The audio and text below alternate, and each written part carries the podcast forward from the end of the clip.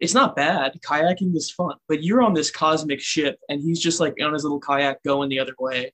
So, do you think that in order to find true love, one cosmic sailor has to find another cosmic sailor? That's exactly what I'm saying.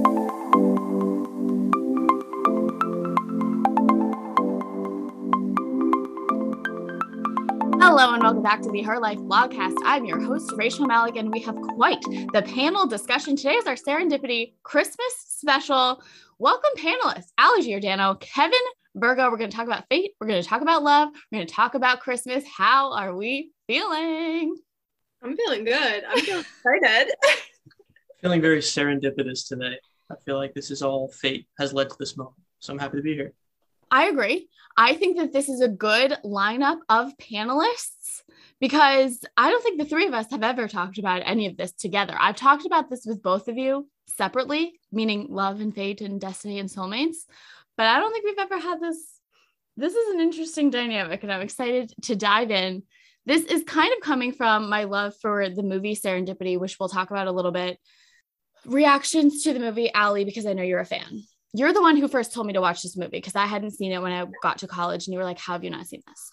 Because I, I think it's because we went to Serendipity in the city. I was like, "How do you? How have you not seen this movie?" Um, here's my opening question why does the movie stick out in your brain as like a good movie a movie that you always come back to i just love the idea of like this thing leads to this thing and like they cross paths and like they keep missing each other and eventually like they just give it away but oh, right right kevin what is your reaction to the movie clips you have seen of serendipity much like the plot of this story this movie has come back to me because i feel like we talked about this rachel years ago, probably when we were still in college. So it's been sitting in the back of my brain for so long, and I've always had like a strong idea of what the plot is about. But finally, I watched all 12 movie clips on YouTube that were available to me. And I really enjoyed myself. Like, I really enjoyed every second. The elevator scene was nice. The book itself is very good. I like that. Marquez is a great author. I the soundtrack was awesome. There's like Nick Drake and Bob Marley covers. I thought it was really nice. I enjoyed I enjoyed all 12 clips, start to finish. I'd probably like the whole movie.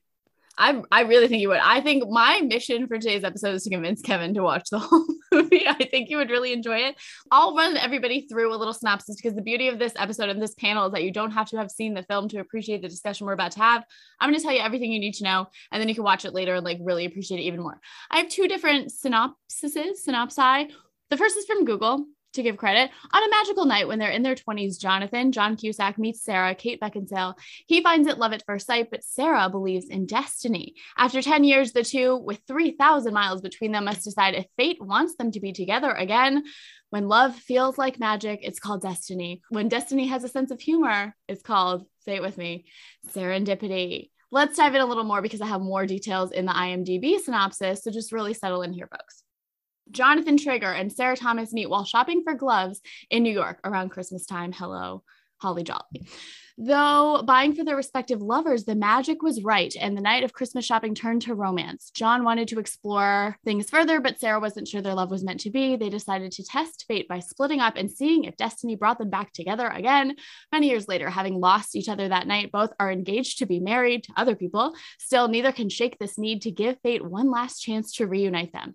John enlists the help of his best man to track down the girl he can't forget, starting at the store where they met. And Sarah asks her new age musician fiance for a break before the wedding. And with her best friend in tow, flies from California to New York, hoping destiny will bring her soulmate back.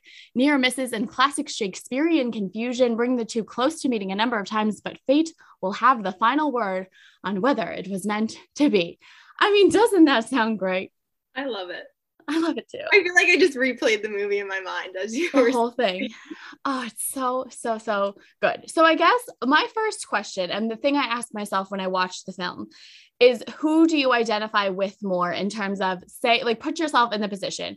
You're shopping at is it Bloomingdale's, you're reaching for the gloves, your hands meet, you're fighting over the gloves and you have another love interest, but you're like can't fight this feeling. You share a frozen hot chocolate do you let the night continue? Do you decide to let fate, like, whose side are you on? Do you write your name on the dollar bill or do you not? Allie. I think I want to be Kate, but I think I'm John Cusack. We just like met each other, like, come on, like, let's exchange numbers. But like, I, at heart, like, I want to be like, oh, let's leave it up to destiny. Here's my number on a $5 bill. You know what I mean? Like I Yes. want to do that, but this is ridiculous. Let's get down to it. Yes. Kevin, what are your immediate thoughts? Like if someone, if you really hit it off with someone and they're like, oh, we could just be together now, or we can wait to see if we come together. Is that a frustrating thing for you? Or you're like, oh yeah, this is my soulmate. Talk to me. Oh, I feel like this question has morphed away from who to identify with and what do I do personally in the moment. Okay, answer both Okay, all right. I often identify as John Cusack, just day to day. in day to day. Yeah. Yeah. So it has to be him in this moment too. Okay. But as much of a, I identify as a hopeless romantic, I would be like, if if she handed me the paper and it blew away, and I'd be like, oh no, come on, one more time. She's like, no, the fates have spoken. I'd be like, okay, yeah, the fates have spoken, and I'd probably just be like, see you later. I think it's fate that I, I don't have time for this. I would leave. Oh, Yeah, I don't know. That's that's too much for me. I don't know. Maybe it'd be different if I really felt that spark, but I think it kind of freaked me out. I'd be like, no, I that's it. fair. Keep on Like moving. dodged a bullet. This chick's crazy. Like, is that what you mean? No, not crazy. I mean, it's she believes in destiny. You know, like that's what she wants to have. But I, I don't know. It just seem, seems too much of a, a gain in the moment, and to know that the whole movie progresses and they ultimately get back together. For me, I'm not John Cusack. I'm just Kevin. So I wouldn't, I wouldn't chase her, which means that I'm, I'm not the right one for her. John Cusack is. Jonathan Trager. Yeah, I think for, for me, there's something annoying about like the fate already happened. We met, like it's done. We don't need to keep testing it. It already happened. So my thing is like, you met, you're ice skating. That New York City moment is topping the charts. Like, let's just fall in love, right? Uh, now I think I'm Kate. Interesting. A switch, a change of heart. Okay. Why? I'm thinking back to something that happened over the summer where I did something very You did. Kate esque. Tell the story. Will you tell it? It makes me sound so insane and so crazy though. But I guess that's just kind of solidified. So I like saw this guy on like TikTok months ago, like in like February of 2021, I guess. And then over the summer, I was in DC and I think I knew that he was like moving to Philly or something like that. So I sent him a DM on Instagram and was like, okay, like I'm gonna be here at this time on this day, leaving it up to fate, like, and then deleted Instagram for the month. And then showed up at the Washington Monument at a specific day and time and like looked like an idiot waiting for him.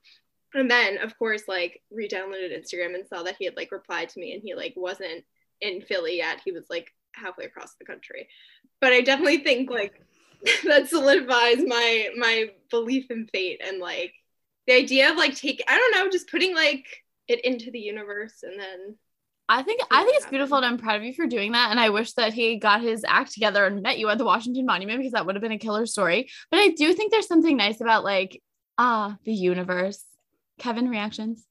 I, I really like that that you did that because I, I feel like there's what people normally do is like you slide into the DMs and that's it. That's the act. And you either respond or you don't. But you were like, I'm going to use this as a means to an end rather than the end itself. Like I'm going to use the DM to let them know. Then you delete it, which I think is a, accomplishment in itself nowadays to like be off Instagram for a while. And you went and you did it. I think that's really nice. I just think that's active. It's an action. You tried to be romantic. You try. You acted on your own um, feelings, and I think that's what it's all about. I like that. I wish he showed up, but he didn't. You bring up something interesting that I would like to parse out a little further with my two panelists here. Active versus passive when it comes to fate and destiny and love. I think that's really the crux of the serendipity special here today. The point, I guess, the question I'm asking is like, how much control do we have when it comes to destiny? Allie, in your example that you said, Washington Monument, like that was your choice to do that. But do you believe that there's like some greater force that like kept him from coming to the Washington Monument because he's not your soulmate? Like, do you know what I'm saying? Yeah. Um, I don't know. I'm like kind of like I'm, I'm hesitant to say that we have no free will and that it's just all predetermined. I don't know. I'm kind of in the middle right now. I'm not sure. I'm like, I think it's a healthy place to be. Kevin, what do you think? I, I think, um, Allie, in, in your case, you've entered into the cosmic winds of fate. You've opened your sails and you're getting blown around by the winds of fate, and it's leading you all sorts of magical places. And this person, they seem like they're on like a little kayak. And they're just like doing their little kayak thing and they're pushing and straining against the waves. And it's not bad. Kayaking is fun. But you're on this cosmic ship and he's just like on his little kayak going the other way. And you look down from your pirate ship and you're like hey you're still handsome but you're not even you're not even in the same hemisphere as me like i feel like you got to enter into this cosmic force and then all of those people playing in the cosmic field will eventually pair up and then there's like the people outside of it that are operating on a different set of standards, you know, not bad, not worse, but it's just different. Like it's just a different way of living your life. So, do you think that in order to find true love, one cosmic sailor has to find another cosmic sailor? That's exactly what I'm saying. Yeah. yeah. I think so too. Like you're either a kayak couple or a cosmic sailor couple. Yeah. And I see the kayak couples on Instagram and they have like a nice, they they're have like these nice photos and they're in shape. And, but the cosmic sailor ship is, is another, yeah, it's nice. Yeah. Cosmic. I just feel so much better about myself now. Thank you, Kevin. no, I agree. I feel like I kind of associate that with like there's like the more like logic minded and then there's more like act on like emotion type and I feel like I'm definitely more the emotion um, oriented. So I feel like you could also equate it to that True. as well. Talking about fate, do you off the jump associate it more with an active approach or a passive approach? My instinct says passive, but then like a story like Allie's makes me think it's very active. I think active because even in the movie, like Kate has to like get on that plane and go to New York. Like all these little things are happening in New York, but had she like never made the decision to buy that plane ticket to go to New York to like chase this idea, then nothing ever would have happened. Like they never would have very true ended up together. Yeah, I'm happy you brought this up because that was in my stream of consciousness notes that I wrote, that was my main like conclusion that I had to dig down a little bit to get to is that it seems like the message of this story is that it takes time. It takes a long time. Is it 10 years, right? That this takes place? That's a long time. And that feels like it's a lot of waiting and this liminal space of waiting for it to happen. But it doesn't it seems like the the message is to be active about it because John Cusack's running all over town taking all these actions, almost losing his mind to crack the case.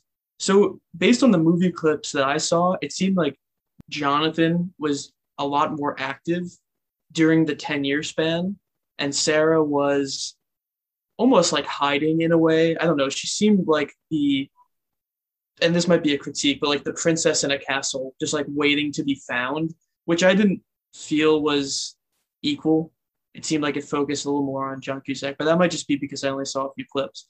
But the great thing about Sarah was that she was the catalyst that sparked it. So she was the she took the first action and kind of lit Jonathan on fire metaphorically, and then it, ultimately it was fate that allowed it.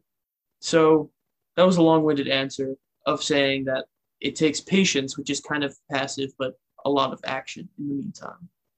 Yes. I feel that I also think something really interesting, and I'm kind of getting ahead of myself, but let's dive in now because something, and Kevin, you might not know this from the clips, but Sarah has a very has a transformation with her relationship to fate and destiny because then we see her in the flash forward 10 years later and she's she's a therapist and she's with her client and he's talking about some kind of romantic thing and he and she's like listen we all like to believe that there's some greater power or something that's predetermining it all, but that's just an excuse for not getting your life together and doing what you really want to do. So she kind of has this full like I'm not the girl I once was in my 20s when I was like meeting guys and going to serendipity and ice skating in New York.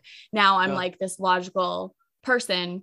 And then she like refines that old version of herself. And it seems like these two characters need each other in order to tap into this destiny chasing versions of themselves. So the question maybe isn't do you as an individual think that fate and soulmates and everything is real? It's just have you met the person who like triggers it for you? What do we think about that? I want to say I want to believe it's the person because I believe in fate and soulmates and all that. So I would like to think that if you truly met that person, it would bring out this side of you. Yeah. It's like the epitome of if you know, you know. Like if you've experienced it, you get it. And if you haven't yet, then watch Serendipity, imagine what it'd be like. And then one day you'll get there. Kevin? Uh, this is making me remember a serendipitous moment that I, Ooh, yeah, anecdote. yeah. Okay, so this is a book by Thich Nhat Hanh, No Fear, No Death. Um, I'll get back to why it applies, but I have a few of these books by Thich Nhat Hanh. Here's another one, and I really like them. And I was going consistently over the past uh, spring into summer um, to pick these up every time I finish one because I, I think they're very insightful. I, I love them a lot. Um, but on this trip, and Rachel, I feel like I told you about this when this happened, was I was in the aisle in Barnes and Noble, like looking at books, and I was like, hmm, this is very interesting. What do I do? And this very attractive person comes down the aisle. And I'm like, Mhm. oh, look at this nice person. There they are. Maintain distance and just let's be respectful here. But it was nice. And then like we were sitting in there for a while, and there's that like liminal space where you're sitting next to two people that there feels like there's an attraction going on, and you're like, well, what do you do? There's that passive moment where you sit in it, but then what do you have to do? You have to take an action. So I said, hey, uh, what are you looking for? And um, like, are you, do you have any recommendations or something like that? Like, what, are you looking for anything specific? And she was like, uh, no, I'm just like looking around. Thought I'd pick up something spiritual, thought provoking. I was like, okay, cool. Back off, take a few steps away. But we just kept like sitting there, like, and then I was like, okay, this person seems interesting and interested. So I have to be active. And like, this might be the only time I see them because I'm in a, a pretty crowded New York City bookstore. So I was kind of acting on serendipity a little bit and like getting to know them. But then I walked away. I was like, hey, it's very nice meeting you. Like, I hope you find something that you like. Walk away. Oh, damn, she's very nice. I should have asked for her number, but no, that's weird because we just talked for two seconds. But then I get in line to buy my book, and she gets in line behind me. I'm like, oh, hello again. Just was like, hey, what what'd you wind up getting? And she told me she was like picked up some like Islamic scripture and this book about neuroscience. I'm like, damn, like those are two very interesting things. Very, this seems person seems very smart. So I was like, okay, here's my chance, like now or never. And I said, do you want to like go get coffee after this to go talk about books and stuff? And she's like, oh, that's like I'd like to. That sounds nice, but I have to like get back to my sister's apartment. I don't live around here, and like I'm leaving. And I was like, okay, I'm next online. walk away. Have a nice day. Buy my books. Walk outside. And then I'm like waiting outside for the lights to change. And I walked away. It just turned white, and I walked away. And I was like, damn. So like I, t- I went like I, I felt like I missed an opportunity, and I was Mhm. kicking myself. And I, I did maybe didn't explain that in a way that seemed like there was a reciprocal attraction, but I felt like there was in the moment. And um, I think I missed my shot. I should have like, I don't know, given her my number or like wrote it down in a book or something. I don't know, something romantic on my Barnes and Noble free cookie receipt. And I didn't. And um, I went back there a few times. I left a note in one of the books that I, I recommended to her. And I was like, hey, this is me. I like left a little secret code that if anyone else found it, they weren't gonna like call my number. Because I feel okay, sorry. Anecdote on this anecdote. Jonathan's number was on a five dollar bill for 10 years Yeah. going around New York City. He must have gotten so many calls from random people. Five dollars, that exchanges hands a lot. Probably the most exchanged dollar bill. So he probably got so many calls thinking it was Sarah. Oh, I didn't even think of that. That's, That's, probably true. why he became more constantly being reminded of it. You would like they don't show that, but like yeah. every time he got a phone Whereas call, Sarah it was like, just "Oh, in the book and that's it didn't exchange so many hands. So Sarah probably was easier to forget and move on. Wow. I think there's a really strong reality out there where one day, Kevin, you're sitting in a Barnes and Noble and she just pops up and then you fall in love. And then you look across the Starbucks area where someone else is getting a free cookie and it happens to be Allie and the guy that never showed to the Washington Monument, but he's actually there. And then they fall in love together. Hey, let's i have i have more questions we're really just getting into it but thank you both for sharing your anecdotes and i'm i'm inspired already i think we can agree that everyone on this panel today believes in fate yes I absolutely believe in fate. Yes. thank you panelist number one panelist number two Kevin? uh no, I don't. I don't really believe in fate. okay okay question number two do you or have you associated fate with love in particular Yeah. Why I think I, I, I associate fate with everything in life. okay so she's just a fate girl love is part of life and so love is a part of fate Yeah. got it kevin I feel like we're on one of those dating shows where you're like sitting behind a wall. You're like Yeah. panelist number one, panelist number two. Um, I think in like a romantic way, yeah, like a poetic way, I think in forms of art, then fate and love are nice. I like a good story with it, but I think it would drive me a little crazy if I really brought fate into my uh, love life. It, yeah, it, it would just be more for me. It would Okay. fluster me. I think that's Yeah. fair. Yeah. Okay, if I may interject as moderator to give my opinion, I do really strongly associate fate with love. Like when I asked myself all these questions and I was typing them out, it was very impossible for me to think about anything other than love. Even as we're talking now, I'm like, what else could I guess like career? Is it fate? Mm, I don't know. It's very strongly the most associated with love. And I want to dive into that a little deeper, and we will. And we will. And it's also probably because I thought about this in context of serendipity, which is a rom com. Like it's a beautiful love movie with a beautiful love story. So I think that all is the perfect storm for my brain. Question number three Can you make your own fate? Allie. Yes, but I like in my mind, like fate is that they were meant to be together. And like, So they didn't make that up. They just acted on it to make that true. yeah, like they took actions towards it. But I think in my mind, fate pulls you in certain directions and you make certain decisions because you have this feeling or this intuition telling you to like she bought that plane ticket because something in her was telling her to do that like all these like actions are because there's an intuition or a feeling within you so no i don't think that you make it yourself i think it's already there I think it's fair. I think it's very fair.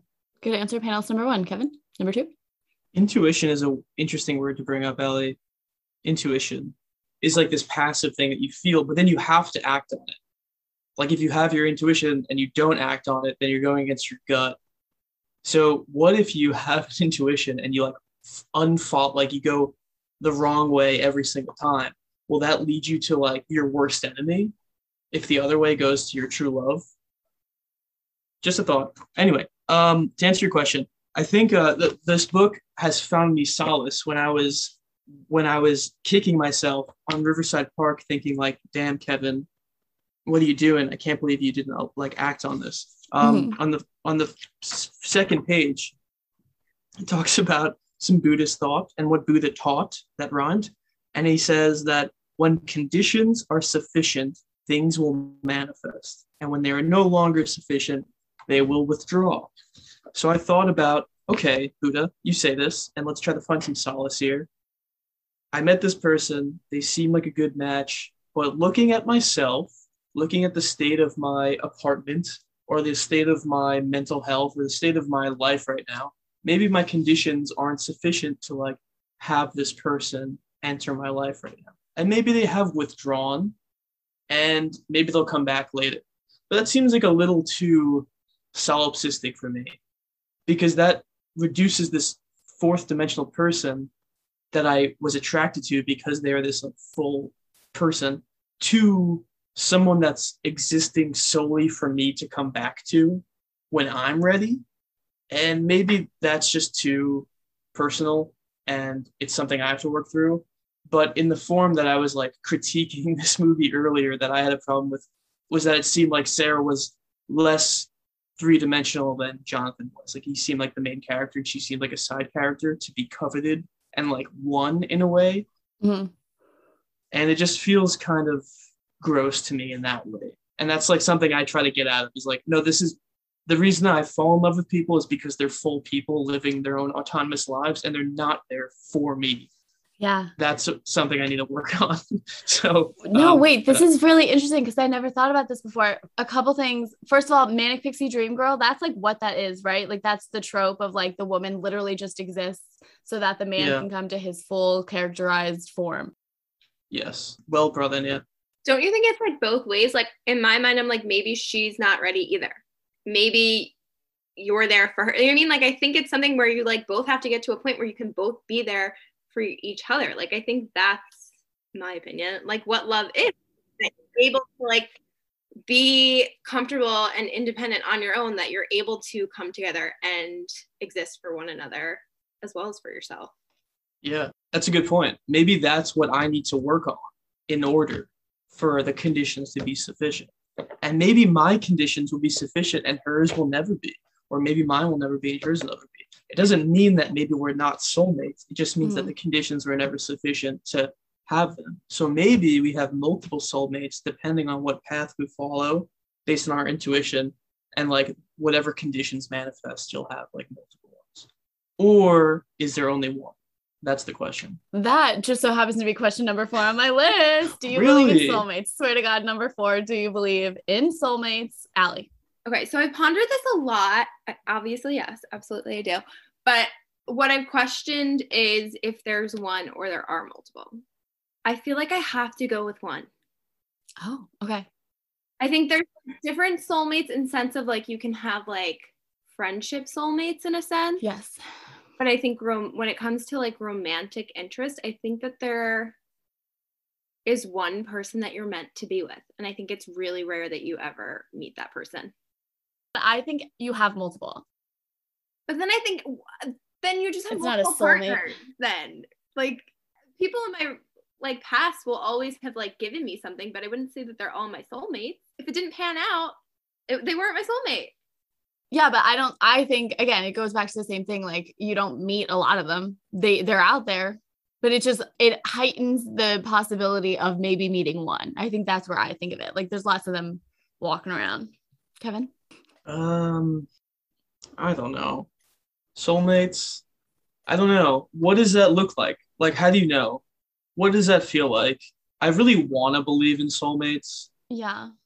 but like, what's really the difference? Like, if you live your whole life madly in love with this person, but somehow deep down you're like, oh, it's not soulmate level, then what? Like, how do you know? Is it that intuition?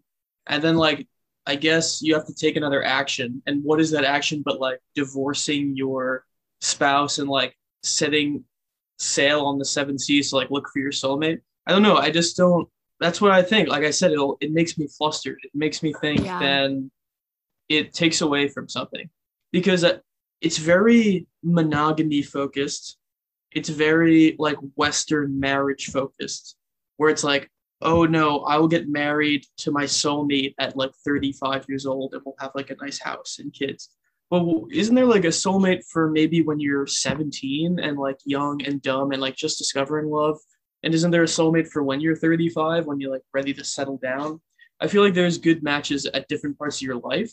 And maybe soulmates aren't forever. Like maybe a soulmate can be three years when you're 20 to 23. And it's just like that was the best thing I possibly could have had for this time of my life, but it had to end. No, I like that. I like that a lot. That's interesting. I was curious to get your take. Hmm. I also think that the way I think and talk about this, like if we had this episode 10 years from now, when hopefully I have many loves of my life under my belt, I'll be able to talk way more informed. Like I think it just in the grand scheme of life, I've had relatively little experience with love. So like I'm all just like guessing.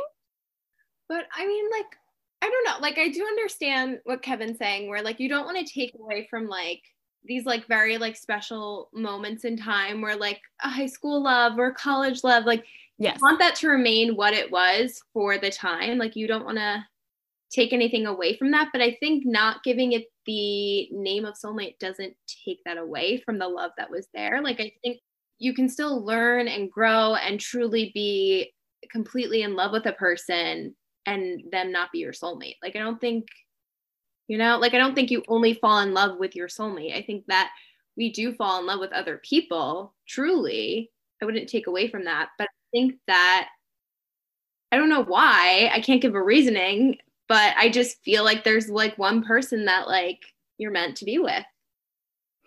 this reminds me something of Allie that we were talking about once um in a post breakup discussion between you and I when we were talking about like the purpose of dating right is to like date all these people hopefully fall in love with a bunch of them and you're able to just pick out the best parts of each relationship and then you know what to look for in the next relationship. So I think in the back of my mind anyway I've always thought that my soulmate is the person who has like every single thing on that list and like I don't even know what's on the list yet so it's really hard for me to paint that picture of the person. But that I think would answer my question or Kevin's question from earlier. That answers that. Of in my mind, a soulmate is someone who ch- like is the best parts of every other person that I've loved. Yeah. I would align with that. And I think it's just somebody where there's just like no hesitation and no doubt. Yeah. Which I think is rare. Like that's really hard to have in a relationship to never doubt it or to never but I think that's what makes soulmates soulmates, something that's like special. Mm-hmm. Interesting. Doubt is interesting. I write that down next to intuition. So here's another book. I'm gonna cite my sources. This is All About Love by Bell Hooks, who uh, actually just passed away this past week. So R.I.P. Uh, mm-hmm. Bell Hooks. She's a fantastic author. This is a great book if you haven't read it. All About Love. Rachel, I think about you a lot of times when I'm reading this. Um, and there's different forms of love that she goes through and different steps that it takes, like spirituality and commitment and what's this chapter? Community. I'm I'm closing in on the end, and this one is about romance. And she opens it up by saying that um, to get the love we always wanted but never had, to have the love we want but are not prepared to give, we seek romantic relationships. Um, and we often enter these romantic relationships to find some sort of redemption because we are seeking some form of love that's different than our friendships and our familial relationships. And true love does have the power to redeem, she said, but only if we are ready to be uh, redeemed or ready for redemption, which is kind of like opening your sails to the cosmic wind. Like you kind of have to be ready for it to like enter that fate, fatalistic uh, relationship. And she goes into like all the misdeeds that kind of or misconceptions about love that she finds. She cites like Toni Morrison, the author, who said that the idea of romantic love is one of the most destructive ideas in the history of human thought because it is often filled with like fantasy and misconception and the creation of false selves because we're often like not ready to be redeemed or open ourselves up. So we create this false self. Then someone falls in love with that false self and eventually the true self will reveal itself and then like you cut that off. And then that creates this cycle where you're like oh of course see like i created this false self and then they saw through it so i must like not be lovable which is a problem anyway i'm getting to this point that she said back to you rachel about critically evaluating a partner and she said it was difficult for me to take out a piece of paper and evaluate myself to see if i was able to give the love i wanted to receive and even more difficult to make a list of the qualities that I wanted to find in a mate. I listed 10 items, and when I applied this list to the men I had chosen as potential partners, it was painful to face the discrepancy between what I wanted and what I had chosen to accept. And she concludes that, say, that saying, most of us prefer to have a partner who is lacking in these qualities than no partner at all. So I found that interesting that you said, like, oh, I would write this down to be like I want these lists and then like cross check it to these people that you want to date. And that often yeah. seems like very unromantic and even I don't know, maybe like dehumanizing in a way where you're like, oh, these are the qualities. Like I want them to be maybe it could be physical, like taller than me or have blue eyes or something. I don't know. Whatever you want, whatever you need to find in this life. Um, but I think it is important to like genuinely think critically about these people mm-hmm. because sometimes like no mate is better than soulmate. I guess. But anyway, I just read that last night and I found it very interesting. And I'm kind of afraid to write down a list. I'm afraid to yeah. like see what I am looking for. I did something last year. I forget like where I read it or like who said it to me, but like I wrote down all of my like favorite qualities about the person I was with and like truly like emulated and just like loved about him.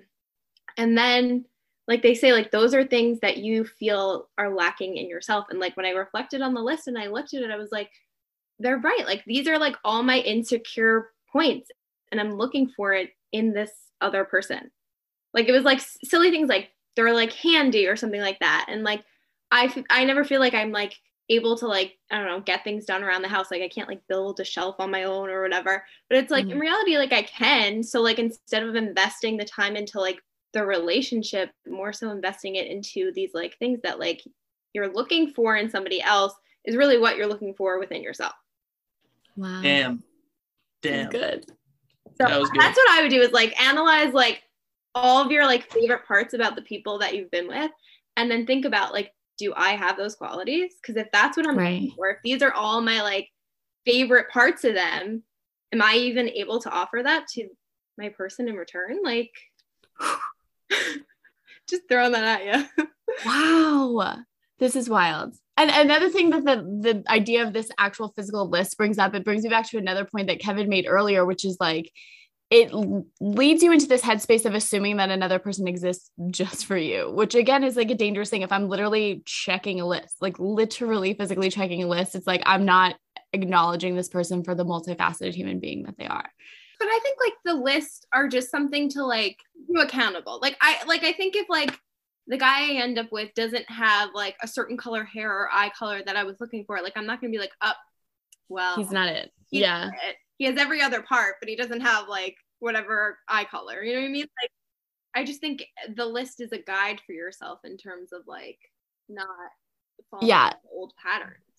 And like the bell hooks thing where she mentioned like something in that quote that she read, Kevin said you would rather have a partner that falls short on all of those than not have one at all. I think the list is a good accountability for yourself of being like, this, this I don't even like this person. Like, why am I investing so much? That's and that could be me as well. But I find that happens a lot where I'm like, I don't enjoy spending time with this person.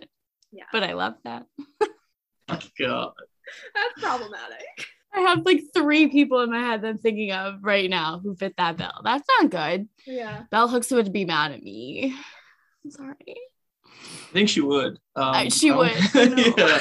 Yeah. She doesn't take any prisoners in that book. She really, yeah. I think it's time to move on to question number five why, if we're talking about serendipity, do you think there was a Christmas setting for the film? Do you think the holiday season adds to the magical notions of fate and destiny? Do you think it just worked out better as a box office smash because it was a holiday film? They could market it that way. Like, what are your thoughts about Christmas, fate, love, Allie? I think no, maybe like 85% of like Christmas movies have like a romantic love plot yeah. within it. So like I just think it's kind of like the nature of like the holiday season. Like you want to see people falling in love and like I don't know. I just Yeah, I think you're right. Like the snow in the romance scenes yeah. are nice. There's a lot of snow in this movie. So sometimes it's like dizzying how much snow. Anyway, mm-hmm. um, that's just me. Uh, yeah, this would be a very different movie if it took place on St. Patrick's Day. Just be a weird, weirder movie, you know, like yeah, it just wouldn't be the same. And I think it's just like biological, you know, it's cuffing season. It gets cold your your window literally narrows. Like you're especially now you're wearing your hat, wearing your mask. You want to be snuggled yeah. up with your love bug, you know, walking down the streets. Yeah, you want to be do. pressed up, stay warm. Yeah, and I think like you buy like for me as a viewer, I buy into it so much more because it's Christmas and they're falling in love and it's a Christmas miracle that they found each other and it's beautiful. Like Kevin, like you said, if they met on St. Patrick's Day in a New York City bar, I'd be like, they don't belong together. like who cares? But so there is something magical about the season and I just love it. Oh my God. I love this movie. Kevin, I really hope you watch it. I have some more questions. Are we ready? These are really, this is like the wrap up section. We're on a new header now. Okay. Whoa. Okay, I'm ready. One, what your main takeaways from today's episode are. And as the follow up, did you change your mind about anything since talking on this panel discussion, Serendipity Special? I think just what Kevin said now, in terms of like looking at relationships, in terms of like living in the right now. I think Rachel and I especially tend to go towards this is my love of my life and we're gonna end up together, blah blah blah, you know. Which I think I'm like half kidding sometimes, but I'm also like, I think that's something I wanna get better at is just kind of living for the right now in this moment and letting it be what it is. And like I think that's truly embodying fate and like having trust that like okay if it is meant to be if it is a forever kind of love then it will work you know so. Interesting. I think um, my main takeaway is that i learned a lot from this conversation. I feel like i can live going forward i've been trying to do this like more at harmony with individuals who really live and operate through the lens of destiny and fate. I think it was for a long time in my life it was very difficult because I think I have this very smug like it doesn't even matter moment. And that was like a big nihilistic period of my life that I think back into like high school that I've long since wanted to get over and have put in the work to do it. Um, and I think it does go back to that, those two words that Allie brought up of intuition and doubt. I think these are two aspects of my life that are really influencing over me. And I've always said, like, trust your gut, trust your gut to myself. And when I've worked against my gut bad things have happened. And when I've followed it, neutral or good things have happened. And I feel like intuition um, has been something I've been practicing, uh, not only in romance, but just like in my day to day life. Like if I'm walking around the city, being more willing to wander, being more willing to like let my intuition guide me. But the other side of that is doubt. And like doubting fate is very important or like a very influential thing. And I think doubt is like a main driver that happens in a lot of relationships is like doubt. It's just this dark cloud that can really cloud someone's mind. Um, and sometimes for the better. Like when uh, Jonathan's fiance hands him the Love in the Time of Cholera book, and like he found it came back to him. I think that scene's great. Very well acted. The eyes, it's only eyes. Anyway, like there has to be doubt in his mind. He's probably doubting for a long time, but then that's like the switch to action. I, but I, yeah, I feel like that's the like you said, like the switching component where I feel like he sees that book and it's like now his intuition is screaming, Sarah is your person, Sarah is your person. And so yes, it's doubt within this relationship, but I I view it through the lens of like that now you're trusting your intuition. I like that because I feel like intuition and doubt can cross the this binary of like whether you're on the great big pirate ship with your sails open on the seas of fate or you're in your little secular kayak like just drop paddling away intuition and doubt are always going to be necessary components of a relationship that need to be like self-analyzed. Um, and you can also have that like feeling that hey maybe i just chose this person. Like maybe this is just a convenient relationship that just happened and we just chose each other. And it's not super romantic. God didn't have any say in it or like the winds of fate didn't have any say in it but like it feels right right now. My gut is telling me to keep going with it you just got to choose it i guess that's kind of my opinion on things above fate i think like a lot of it is just choosing someone to love. And I feel like you could do that. And it's not really romantic, but that's just how I've been operating in my life. It's it's worked out a little bit. Yeah. Yeah. And I think that choice again plays back to like this idea of like the journey and the experience of it and like living for right here, right now. Like this is the person I want and I'm choosing them, right? So yeah. And I also think like part of it to make this circle i think it's like oh convenience plays a big part of it of like i'm going to fall in love with someone who by proximity is closer to me. Like that's just how it works. But then in the back of my mind i'm like that's because god put him here. That's because he's meant to live in pennsylvania. You know what i mean? So i think like you could really argue in circles forever. And that's what makes life fun. I think it's fun to talk about. This is fun. I don't know. I hope people are into it. I really, it's cool to pick people's brains because I think I have a lot in common with both of you in different ways. And I don't know. I just think we all have very different approaches to romance in our lives. And we can all watch Serendipity or 12 clips of Serendipity and come away with very different takeaways. I think that's that's a cool thing. I thank you guys so much for taking the time this holiday season to talk about love, to talk about serendipity, to talk with each other, to be vulnerable, because I think you both brought some intense vulnerability that I always appreciate. I think it's a beautiful thing that we get to use this platform to share our experiences and to learn more about each other. It really makes my heart happy. So thank you guys for being here. Merry Christmas, happy holidays to both of you and your families, and to everybody listening. If you like what you're hearing, make sure to follow us on Spotify or subscribe wherever you listen to podcasts. A rate and review would be so great. You can find us on Instagram at her.blog.life. You can find me on Instagram at Rachel Malak 13. Allie's on there too, Allie Giordano 10. That's it. Perfect. And blog posts, herbloglife.online, and for behind the scenes videos of recordings like this one, see Kevin's apartment. Just find my YouTube channel, search Rachel Malak, and subscribe there too. Merry Christmas, happy holidays. As always, thank you for listening. We'll see you soon for another episode. I'm Rachel Malak. This has been the Her